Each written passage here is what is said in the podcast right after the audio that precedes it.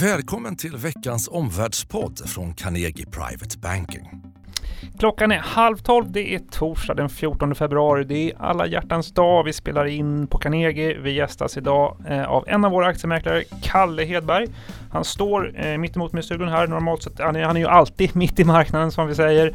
Du rådger varje dag eh, privata investerare i börshandeln. Det är börser som fortsätter att trycka sig uppåt, upp nu nära 11 procent från årsskiftet står Stockholmsbörsen samtidigt som svenska kronan åkte ut för penningpolitiken har pausats får man väl säga, senast av Riksbanken i veckan. Eh, det var ett besked som följer trenden i omvärlden. Det påminner om besked vi har sett från eh, Federal Reserve tidigare och också ECB om att avvakta med räntehöjningar. Räntehopet hotet då i varje fall för tillfället flyttat åt sidan. Idag tre analyser, dels en tidig och snabb slutsats av rapportsäsongen på Stockholmsbörsen, dels utifrån den mätpunkten börsutsikterna framåt under återstoden av första halvåret. Och vi avrundar med en kort uppdatering om den enskilt största risken för både makromarknaden och handelssamtalen mellan USA och Kina. Kalle, eh, välkommen hit. Eh, vi börjar med den första frågan. Eh, med den här veckans slut så går ju också rapportperioden på Stockholmsbörsen mot sin ände. Naturligtvis en viktig temperaturmätare för, för svensk industri. Hur skulle du kort summera rapportsäsongen på Stockholmsbörsen? Ja, då får vi väl säga att den faktiskt har kommit ut lite bättre än vad man först befarade och, och framförallt om man ska tänka sig hur den eh, lite negativa synen investerare hade i slutet på, på förra året här i, under mellandagarna framförallt när börserna var som mest nedtryckta. Mm. Då hade man nog rätt lågt ställda förväntningar på hur den här rapportsäsongen skulle bli. Eh, sen såg vi lite grann successivt om att förväntningarna ändå började komma tillbaks lite grann eh, och aktiekurserna därmed. Men eh, trots det då så, så, lyckades ändå bolagen faktiskt eh, komma in i, i linje med förväntningarna och kanske på vissa punkter även överträffa eh, det.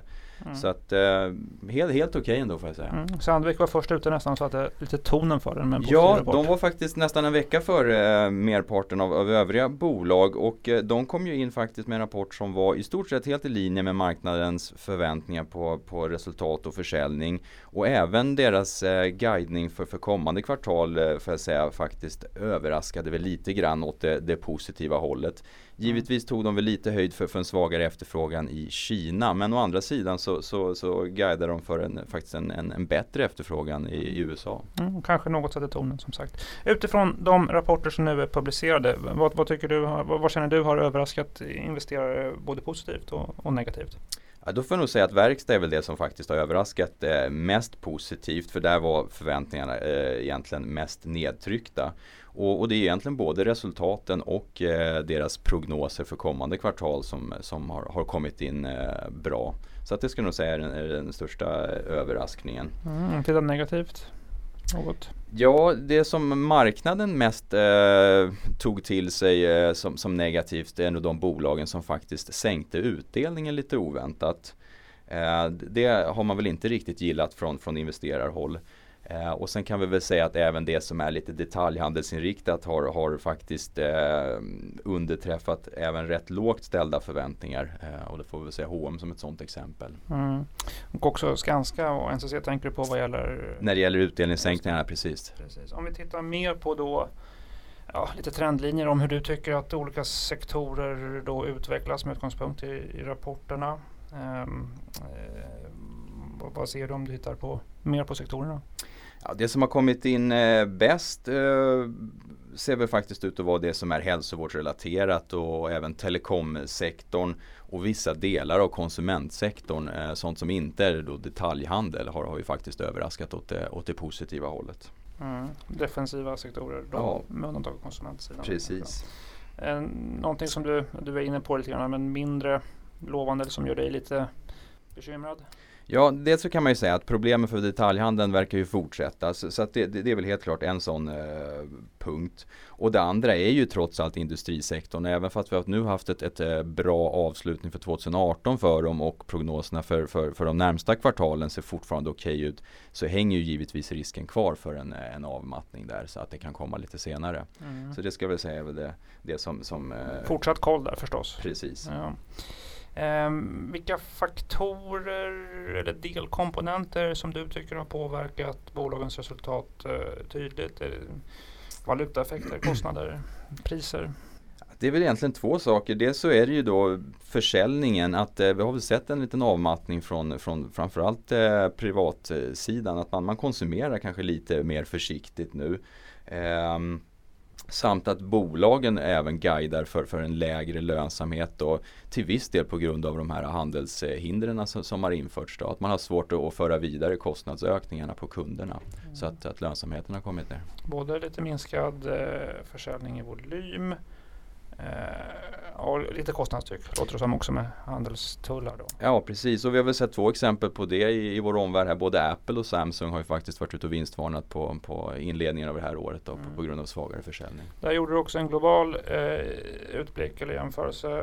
Kan du fortsätta på den? Ser du någonting att, så att säga, svenska bolag eller svenska sektorer skiljer sig mot eh, jämförelsepunkter med internationella bolag? Överlag är det faktiskt rätt så, så likt men det finns några små skillnader skillnader man kan ta upp då. Om man tittar på, på amerikansk rapportsäsong så var ju de ut lite före Sverige och de började med sina banker och där kom det faktiskt in lite svagare bankrapporter. Eh, det var väl visserligen de som är mer beroende av provisionsintäkter som hade haft det lite kämpigt. Så där kommer Sverige lite bättre ut i den jämförelsen. Eh, men sen har ju tech, techsektorn varit rätt svag i USA då, precis mm. eh, Apple som, som vi nämnde här precis. Eh, Medan då om man gör någon jämförelse mot Sverige och säger vad som är tech där så, så har ju faktiskt det varit lite bättre och då tänker jag på Ericsson och man kanske även kan lägga in Hexagon i, i den eh, sektorn då. Så att där, där har vi väl en liten skillnad. Eh, och sen är det faktiskt så att USA eh, så har inte retailbolagen rapporterat än i samma utsträckning som det har gjort i Sverige. Så där vet vi inte riktigt än Lång rapportperiod i eh, USA. Precis. En vinstvarning från Macy's dock i början på året. Så det är möjligt att det finns liknande eh, utveckling där precis som vi har sett i H&M-fallet. Ja, vad tycker du är viktigaste lärdomen för investerare att ta med sig från rapportperioden på Stockholmsbörsen? Jag tror att det är att vi fortsatt kommer vara i en miljö där det är väldigt viktigt att eh, pricka rätt sektor och, och, även rätt aktie i sektorn. Då. Eh, att vi har större avvikelser och, och, det här såg vi egentligen under förra året också. Eh, bara titta på OMX30-indexet så, så, hade vi rejäla avvikelser mellan olika bolag där förra året. Om vi tar Ericsson i ena änden av skalan som var upp eh, närmare 45 procent och H&M som var ner någonstans 25 procent på, på helåret. Så mm. det är nog ett mönster vi kommer se även under det här året. Stora avvikelser, stockpicking miljö. Vi ska prata mer om det eh, strax. Vi går eh, vidare och, och, tar just rapportperioden som en alldeles färsk avstämningspunkt. Då. Eh, och hur påverkar det eh, synen framåt, utsikterna för första halvåret 2019 fram till sommaren? Vad, vad är din bild? Ja, vi får väl säga att vi kanske har blivit lite mera positiva i alla fall till de kommande två kvartalen här i och med att, att eh, bolagen ännu inte har, har flaggat för någon dramatisk eh, avmattning i, i, efterfrågan. Och det finns väl inget bolag som egentligen har, har flaggat för någon riktigt tvärnit. Mm. Så att eh, det, det, gör väl att vi, vi kan flytta fram den här oron lite grann eh, en tid åtminstone. Mm. Och sen får vi väl säga att den här styrkan vi har sett på börsen sen, eh, sen årsskiftet och, och eh, avsaknaden av någon rekyl efter den får man väl också se som ett, som ett tecken på styrka i aktiemarknaden. Att mm. investerare är åter beredda att, att uh, komma tillbaks till, till aktiemarknaden. Intressant uh, notering. Uh, vinsttillväxten har ju historiskt varit en central faktor för börsens utveckling. Vad, hur stor vinsttillväxt räknar marknaden med under året? Eh, där finns förväntningar om att vi ska ha en vinsttillväxt som är någonstans runt 5-6% för, för det här året. Och det är ju lägre nivåer än vad vi har haft tidigare. När vi gick in i 2018 så fanns förväntningar om att vi skulle ligga någonstans runt 13% och sen är det framförallt under avslutningen av förra året som det här började justeras ner. Då. Mm. Eh, som, som sagt, så, så runt 5% för, för, för 2019 nu då. Mm. Eh, om vi tar vidare då inför för slutet på första kvartalet och också andra kvartalet. Vilka råd ger du till privata investerare? Jag skulle säga att det är att vara aktiv, eh, se över riskerna i portföljerna, givetvis ha en tät kontakt med sin aktiemäklare ja. på Carnegie Private Banking. Betalt för att säga det. ja, ärligt talat, det kan bli lite mer volatil miljö. Vad säger du? Det tror jag vi får absolut räkna med att det är det scenariot som vi har framför oss. Vi pratar om det här med just stockpicking miljö, att eh, dels välja rätt sektor, kanske ännu viktigare faktiskt välja rätt aktier. Eh, och det där kan ju vara lite besvärligt. Eh, om du skulle lista några kriterier för vad som är rätt sektorer och rätt aktier nu? Ja, då skulle jag säga ehm, för det första då med bolag som har en stabil tillväxt och en rätt förutsägbar vinst eh, och gärna då en måttfull värdering så att det kan mm. finnas en uppsida i, i den. Det. Eh, det. det. är väl en sån eh, grupp. Det andra är ju bolag som har egna eh, interna aktiviteter som de genomför som gör att de har eh, bättre möjligheter, antingen i form av tjänster eller produkter, eh, för att ha en bättre tillväxt än vad sina konkurrenter har. Och eh, slutligen då så kan man väl även tänka sig en tredje grupp här att det är bolag som är lågt värderade men eh, rätt låg risk i verksamheten men som långsiktigt har, har en möjlighet att eh, växa vinster när väl efterfrågan eh, kommer igång då. Men det kanske är mer aktier som man köper in och lägger i, i byrålådan. Som ju många privata investerare gör, investerar på lång sikt.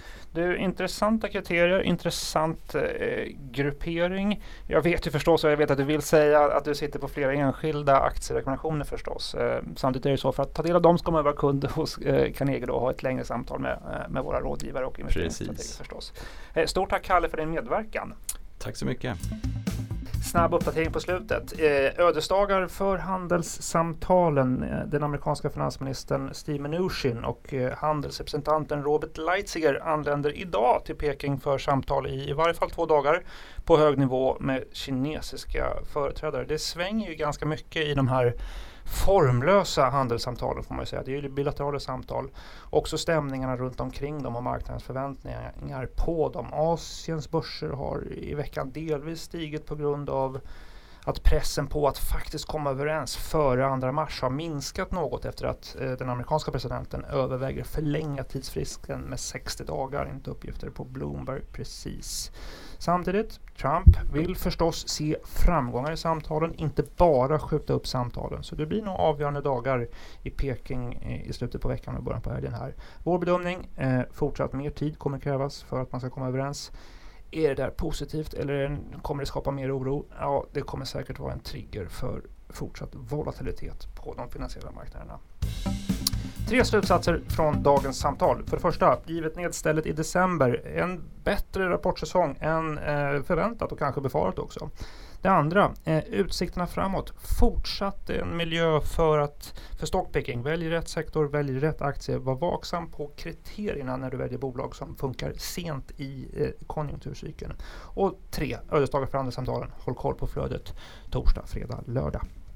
Ikväll på Carnegie efter börsen i Stockholm så samtalar vi med förre handelsministern Leif Pagrotsky om just Trumps eh, trade eh, talk och amerikansk utrikeshandelspolitik.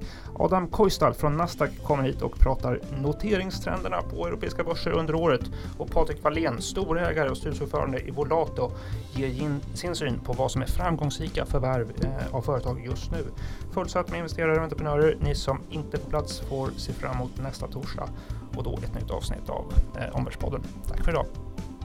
Tack för att du har lyssnat på Omvärldspodden från Carnegie Private Banking. Vill du veta mer om vad som händer i vår omvärld och få aktuella idéer till affärer? Gå då in på www.carnegie.se veckans viktigaste och prenumerera på vårt nyhetsbrev.